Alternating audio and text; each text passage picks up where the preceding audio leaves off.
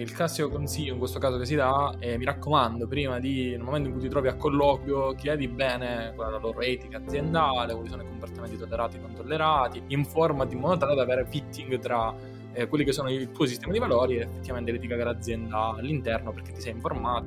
Ma quando è idealista sotto certi aspetti questa cosa?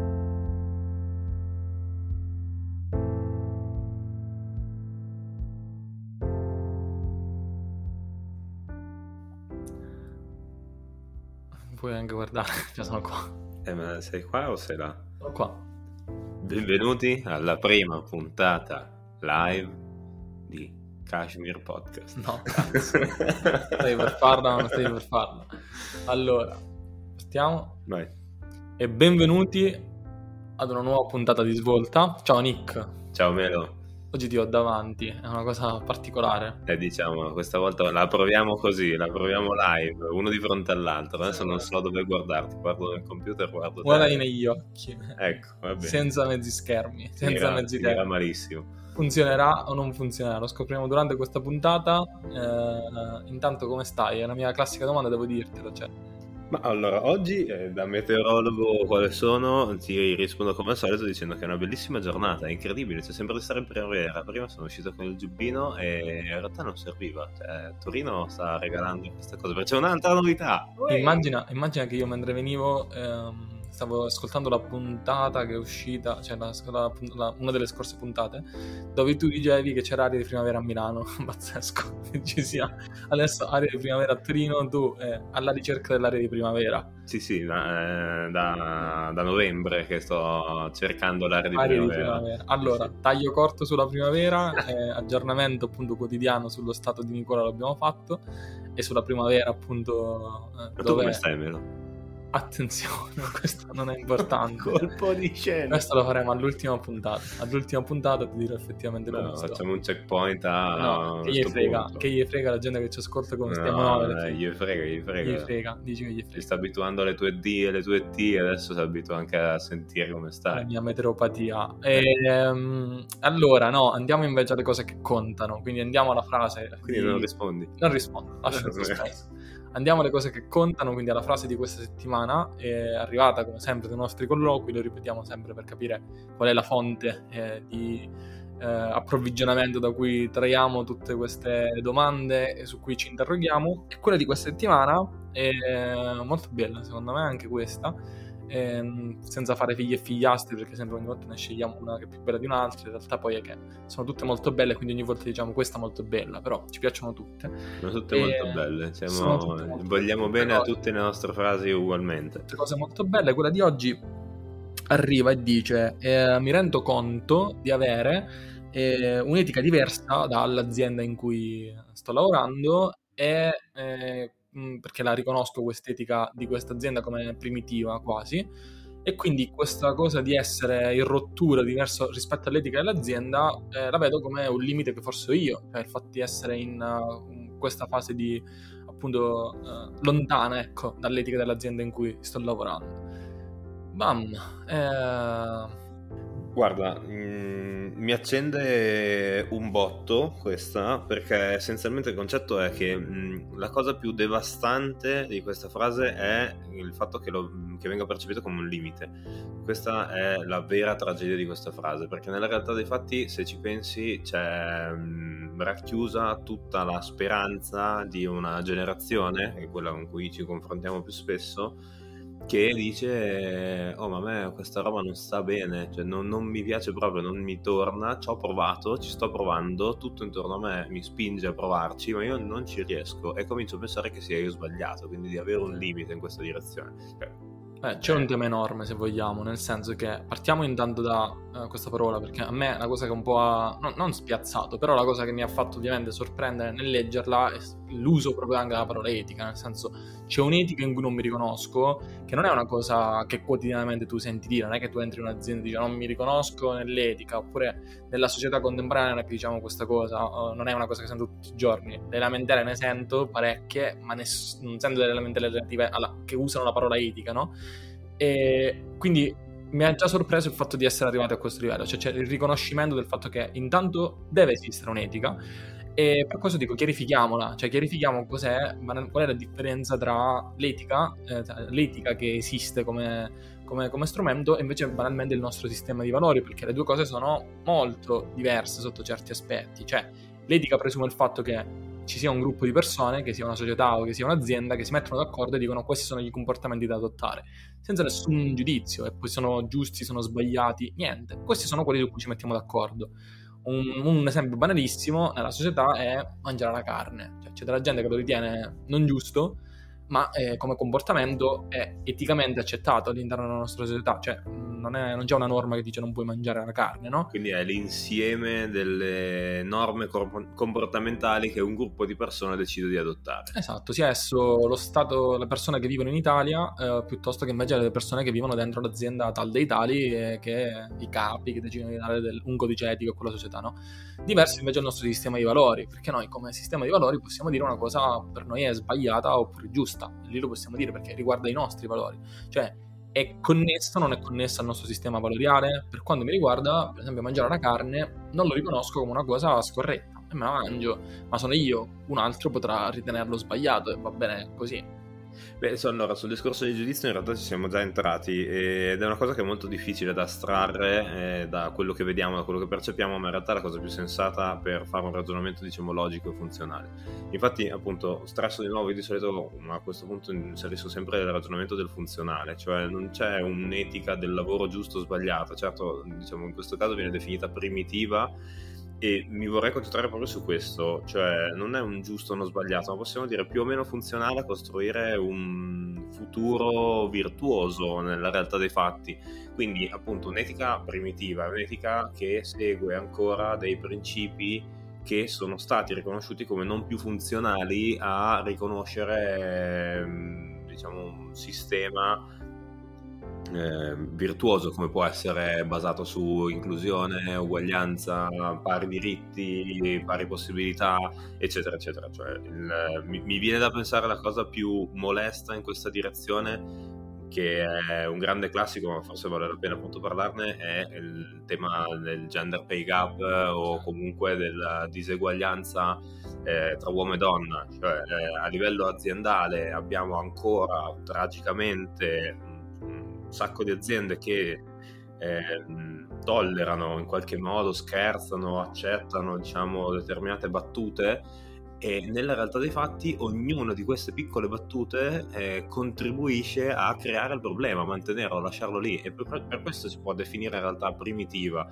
eh, perché è stato dimostrato che non ha più senso. Però fammi fare una provocazione eh, su, in questo senso. Io non credo che sia, anche in questo caso, l'etica dell'azienda ad essere eh, primitiva, perché io ci scommetto di tutto che questa, qualsiasi azienda sia eh, la, questa in questione, ma qualsiasi azienda uno va a cercare, mica c'è scritto nel suo codice etico, trattiamo in maniera differente gli, gli uomini dalle donne, no? Non ce l'ha scritto sono le persone che poi nel vivere l'azienda effettivamente si comportano in maniera completamente distaccata dall'etica che l'azienda si è data magari, no? Anche solo perché magari la svalutano il concetto di codice etico, svalutano il concetto di avere un'etica e semplicemente poi si comportano come vogliono. Quindi forse rimodulerei un pochettino la frase dicendo che non era tanto l'etica dell'azienda non andare bene ed essere primitiva, erano le persone dentro quell'azienda un po' ad essere primitive eh, oddio, adesso qua diciamo diventa complicato perché mm, la, la chiusa della tua frase, cioè le persone primitive, mm, non sì, è primitive per riguardo a... Non è una cosa che posso tollerare, non te lo posso far dire, certo. però... Ehm, su, sì, beh, qua il ragionamento è più che altro sull'etica dichiarata, per cui tutte le aziende sono virtuose a modo loro e tutte fanno, contribuiscono al bene della società e a costruire un futuro raggiante per tutti noi e poi c'è l'etica manifestata, cioè quanto effettivamente le persone dentro rispettano questo e cosa viene tollerato nel comportamento. Appunto, cioè nessuna azienda ti dirà ah, da noi facciamo le battute sulle, stati, sulle stagiste eh, però nella realtà dei fatti viene fatto e gli altri ridono e ogni volta che succede questa cosa è lì il problema. E quindi il fatto è e questa mh, mm, è la cosa che mi accende di più. Ogni volta che noi accettiamo di eh, diciamo tollerare questo tipo di comportamenti in realtà stiamo rinforzando il problema Quindi nella realtà dei fatti dovrebbe essere nostro principale interesse ehm, riconoscere il fatto che c'è un disallineamento tra l'etica, a questo punto usiamo questa parola, dimostrata, cioè il sistema di comportamenti che ha tollerato all'interno dell'azienda e quello che per noi è, è funzionale quello che noi vorremmo vedere, trovare. Te la rilancio questa fortissima perché ti dico a questo punto, com'è possibile in una società già di per sé che noi viviamo nella quotidianità, per strada, al bar, ovunque andiamo, che di per sé sotto questi aspetti che tu hai citato, eh, così ridimensiona un po' quello che ho detto prima, sotto questi aspetti che tu hai citato, ha delle persone che sono primitive, cioè nel senso che le praticano al bar, le praticano ovunque, come facciamo a sognarci questa azienda che invece nel momento in cui queste persone dal bar si spostano all'interno della sede aziendale in cui ci incontriamo nella video call su Zoom dove si incontrano per praticare il loro lavoro, li abbandonino e a quel punto cominciano ad applicare magicamente il codice etico? Cioè, come si fa a sognare un'azienda che effettivamente nel momento in cui in quest'epoca che viviamo e con, con le persone che sappiamo che come effettivamente pensano e vivono in questo momento per strada concretamente nella loro vita, poi magicamente nelle aziende invece non lo siano e cambino modo di pensare e di ragionare. Eh, questo è, è, molto complesso in realtà perché è un cambiamento che non può avvenire solo sulla base del, del singolo, ma deve essere una partecipazione un po' più attiva, un po' più condivisa eh, anche all'interno dell'azienda, appunto quando il sistema di valori viene veramente eh, manifestato con i comportamenti e quindi appunto diventa etica e dall'altra parte eh, quindi deve esserci una manovra top down cioè dall'alto e deve esserci anche una manovra bottom up ovvero è vero, però non possiamo neanche aspettarci solo che sia lo Stato, l'azienda o la società o il comune che mette le multe tutte le volte che qualcuno fischia per strada una ragazza. No, non, non, possiamo aspettare questo, dovremmo anche noi fare la nostra piccola parte, perché nella realtà dei fatti se c'è un movimento eh, diciamo convergente in questa direzione può succedere qualcosa, altrimenti rimane così, ma non è che a quel punto diciamo possiamo pensare ah vabbè ma tanto a me non fischiano dietro quindi lo, lo risolvo, ma nella realtà dei fatti questo è piccolo ed, ma emblematico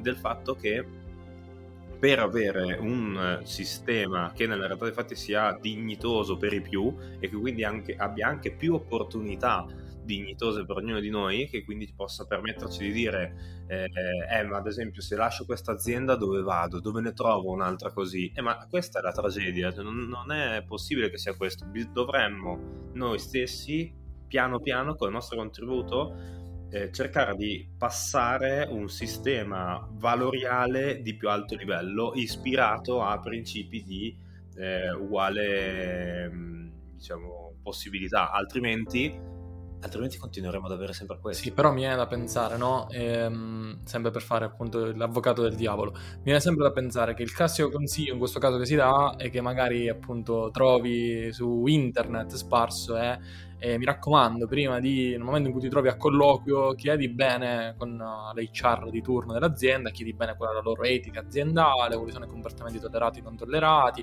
informati in modo tale da avere questa eh, come dire, eh, calzante situazione in cui c'è il fitting tra eh, quelli che sono il tuo sistema di valori e effettivamente l'etica dell'azienda all'interno perché ti sei informato e a quel punto una scelta la fai in base a questo, no?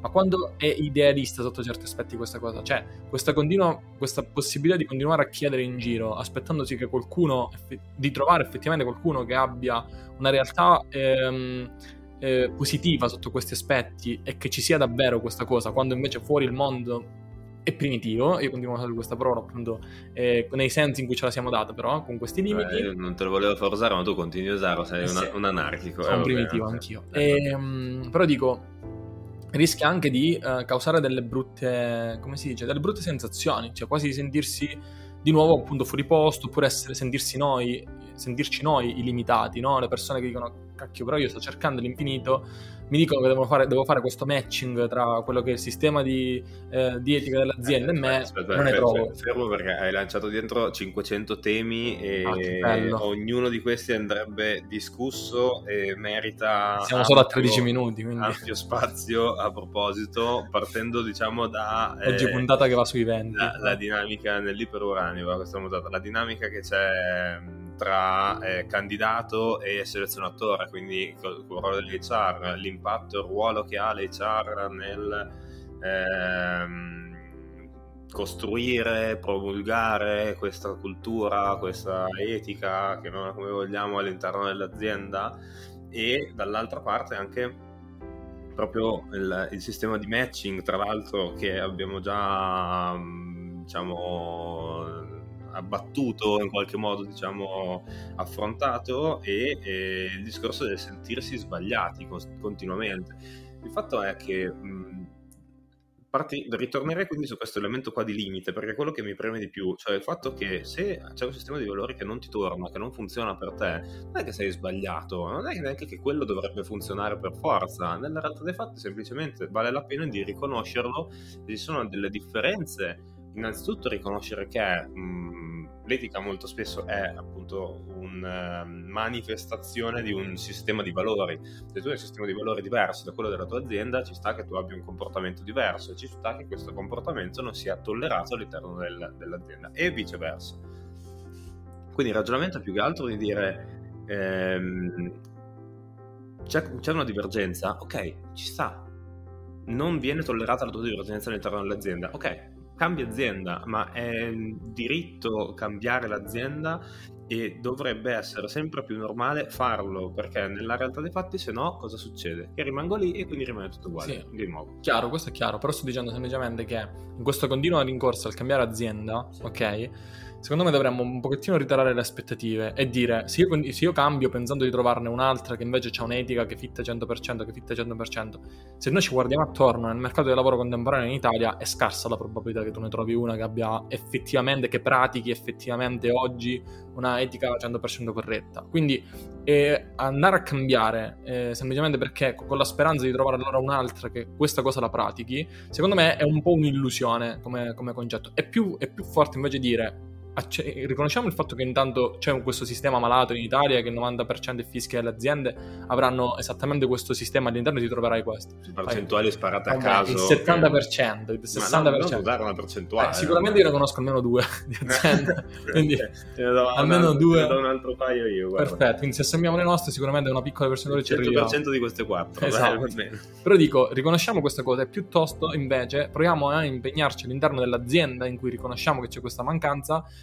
a provare a approcciare un cambiamento. Poi se questo cambiamento non viene minimamente eh, riconosciuto, non ha spazio di esistere, ok, a quel punto bisogna cambiare.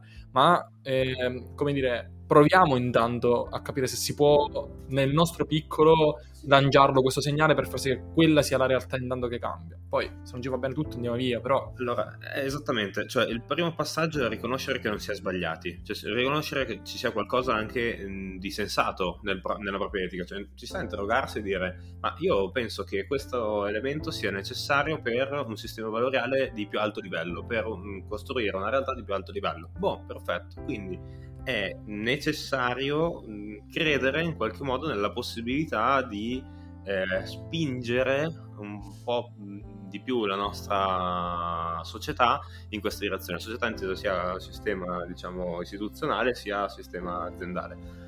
E quindi sì, assolutamente, l'unico vero modo per far cambiare qualcosa è la partecipazione attiva, cioè partecipare, dimostrare se, qualco, se c'è qualcosa che non va, non, non, ha nessun senso tenerlo dentro, dire denunciala, ah, cioè farla uscire, o provare a farmelo andare bene. No, appunto, così non funziona, ma anzi, il ragionamento di dire battutina, battutina ce ne deve essere almeno uno che alza la mano e dice no, fuori luogo, dai, basta queste robe. Ecco, questo è, ne, ne, basta uno, ne basta uno che fa sentire gli altri e che, eh, diciamo, accende un po' questa dinamica. Perché è ovvio, è scontato, cioè sono cose che sono appunto primitive, medievali come atteggiamento, non ci può essere eh, così tanta condivisione all'interno dell'azienda, c'è sicuramente qualcun altro, solo che questo qualcun altro sta lì e non dice niente, Cer- va in questa direzione di adattarsi se qualcuno comincia a far accendere queste micce, piano piano ci stimoliamo tra di noi, miglioriamo il nostro sistema di valore e condividiamo anche magari mm, metodiche e strumenti per intervenire in questa direzione. È necessario. Ma banalmente cambiare. Perché o lo facciamo adesso o, raga, resta prima di... Generiamo un cambiamento, se non per noi, anche per qualcun altro, per, chi, per, altri che ci sono. Cioè mi viene in mente in questo senso, eh, mi viene in mente questo caso uh, di questa serie bellissima, che è quella appunto di uh, Uber, dove uh, ambiente ovviamente lì fuori da ogni etica, perché il founder assumeva, chiedendo a coloro la domanda, eh, quanto effettivamente tu ti senti un figlio di, cioè nel senso un figlio di buona donna, ecco, lo mettiamo in maniera pulita, e se rispondevi no, non mi sento una persona invece corretta, eh, ti cacciava, ti assumeva semplicemente se rispondevi a una domanda in cui eri. So, si può dire figlio di buona donna? Eh, non lo so. Mi stava facendo venire non lo so, il dubbio so. che no, sicuro l'altra parola era, era molto brutta. Eh, quindi, se, eh, se quando sei una brutta persona che mangia addosso esatto, agli altri. Bravissimo, esatto. La domanda sì, era: sei una brutta persona? Sì. Se rispondevi sì, allora lui ti assumeva subito. E questo ovviamente aveva creato dentro un ambiente orribile, cioè faceva schifo, dove facevano le riunioni aziendali dove devastavano gli alberghi, dove ovviamente dentro il rapporto uomo-donna era molesti continuo nei confronti delle donne, c'era una differenza enorme, ma tutto cambia e in quella storia secondo me è molto bello perché alla fine questa cosa crea anche un drastico cambiamento dentro un'azienda enorme come può essere Uber, perché rispetto a N dipendenti, donne che ovviamente a un certo punto pur di fare carriera e di crescere dentro quella cosa accettavano questa cosa ce n'è una che comincia a documentare tutto, quindi si salva tutte le mail con cui rispondevano i suoi colleghi, comincia a registrare, prende un faldone così, lo porta al New York Times e scatta una mega inchiesta super che poi porta alla dimissione del CEO, una serie di cose enormi dentro quell'azienda, no? Ora, ovviamente non è che tutti dobbiamo essere i coraggiosissimi che si espongono in questa maniera, però per dire che quella cosa è, è fondamentale se vogliamo, se vogliamo, provare in qualche modo a cambiare lo stato delle cose generale. Lei poteva tranquillamente prendere e cambiare azienda, poteva farlo, ma intanto quante altre Uber avrebbe trovato? Secondo me tantissime, e quindi non risolveva comunque il suo problema. Dall'altra parte ha contribuito facendo quello a smontare un sistema generale che ha smontato Uber, ha smontato tantissime altre cose, sicuramente avrà causato un effetto. Quello secondo me è il modo, cioè quello che tu chiamavi partecipazione prima, cioè quello è il modo, cioè prendersi intanto questa responsabilità di riconoscere che ok, magari io non sono fitting, lo riconosco come primitivo, ma se non mi metto intanto a premere un pulsante a cambiarlo, io in prima persona, ma chi mi aspetto che domani mi costruisca invece un'etica perfetta, funzionale, praticata alla perfezione? È difficile. Beh, allora, sì, anche perché qua, diciamo, l'alert, mi rendo conto della deriva di quello che stavamo dicendo prima, è che matching 100% utopico, nel senso, è inutile neanche parlarne, ma ne abbiamo già parlato, ma ci sta a dirlo, nel senso che riconosco qual è il mio sistema di valori, qual è il mio comportamento e quali sono le dissonanze. Se c'è qualcosa di tossico che identifico, è lì vale la pena cambiarlo, è lì che si fa il cambiamento vero, è lì che si pongono le basi per un virtuosismo di un certo calibro, che in realtà è beneficio di tutti, quindi in realtà dovrebbe essere interesse di tutti e se passa questo concetto del beneficio di tutti diventa molto più facile che si, si sia supportati, ma anche nel tuo esempio probabilmente qualcosa ha triggerato questa persona, qualcosa l'ha accesa magari semplicemente vedere vessata male eh, una collega a cui teneva o una persona magari già anche se stessa eh, cioè comunque vedere vessata se stessa è... esatto cioè, ma eh, è questo l'elemento. L'unica cosa che ha senso fare è quindi alzare provare ad alzare questi, questi temi anche semplicemente dicendo no anche semplicemente non partecipando, anche semplicemente um, dimostrando, magari anche semplicemente con la prossemica, la, la, propria dissonanza rispetto a quello che sta venendo dichiarato, magari anche partecipando a gruppi di riflessione a proposito, stanno emergendo tantissimi eh, gruppi, community a proposito di discussione, di confronto, e l'unica cosa che possiamo fare è partecipare a queste cose, perché è uno ci facilita anche la capacità di ragionamento critico che è sempre bene svilupparla. Due ci permette di essere sempre di più e di essere sempre più diciamo presenti in questa, in questa dinamica che ne deriva di diretta conseguenza che è l'unica cosa positiva per quanto ancora dichiarata e a livello quasi di greenwashing delle aziende che dicono no ma perché noi abbiamo un sistema di valore diventerà sempre più così. E le aziende nuove che nascono hanno sempre più in testa, i founder attuali hanno sempre più in testa di costruire un sistema etico interno positivo, di dimostrarsi differenti, di essere controtendenza. E deve continuare così, piano piano arriverà ad essere sempre migliore, ma se cediamo a questa direzione è perduta. Chiuderei dicendo prendiamoci questa responsabilità, nel senso che in qualche modo proviamo, in qualche mo- se possiamo, perché poi ovviamente ogni caso è a sé, però se possiamo di essere un po' i, i, i primi che fanno un gesto, un elemento, un, un'azione per poter uh, generarlo, questo cambiamento. Nel momento in cui non lo riconosciamo è evidente che non lo riconosciamo. Eh, sì, sì, nel senso che l'unica cosa da fare No, l'unica cosa da fare è, è questa, cioè è partecipare a, questo, a, questa direzione, perché è l'unico modo in cui ne tornerà di valore. Con questo messaggio direi che chiudiamo questi uh, eh, 24 minuti di puntata di oggi, però direi che è stata molto bella ed intensa e il tema era caldissimo e quindi valeva la pena bene affrontarlo nella sua integrità. Detto ciò, grazie a tutti per averci ascoltato, per averci seguito in questa puntata di svolta. E Ci viva l'integrità. E viva l'integrità. Ciao Nick, un abbraccio. Ciao. Fisico questa volta. Ciao. Ciao. ciao.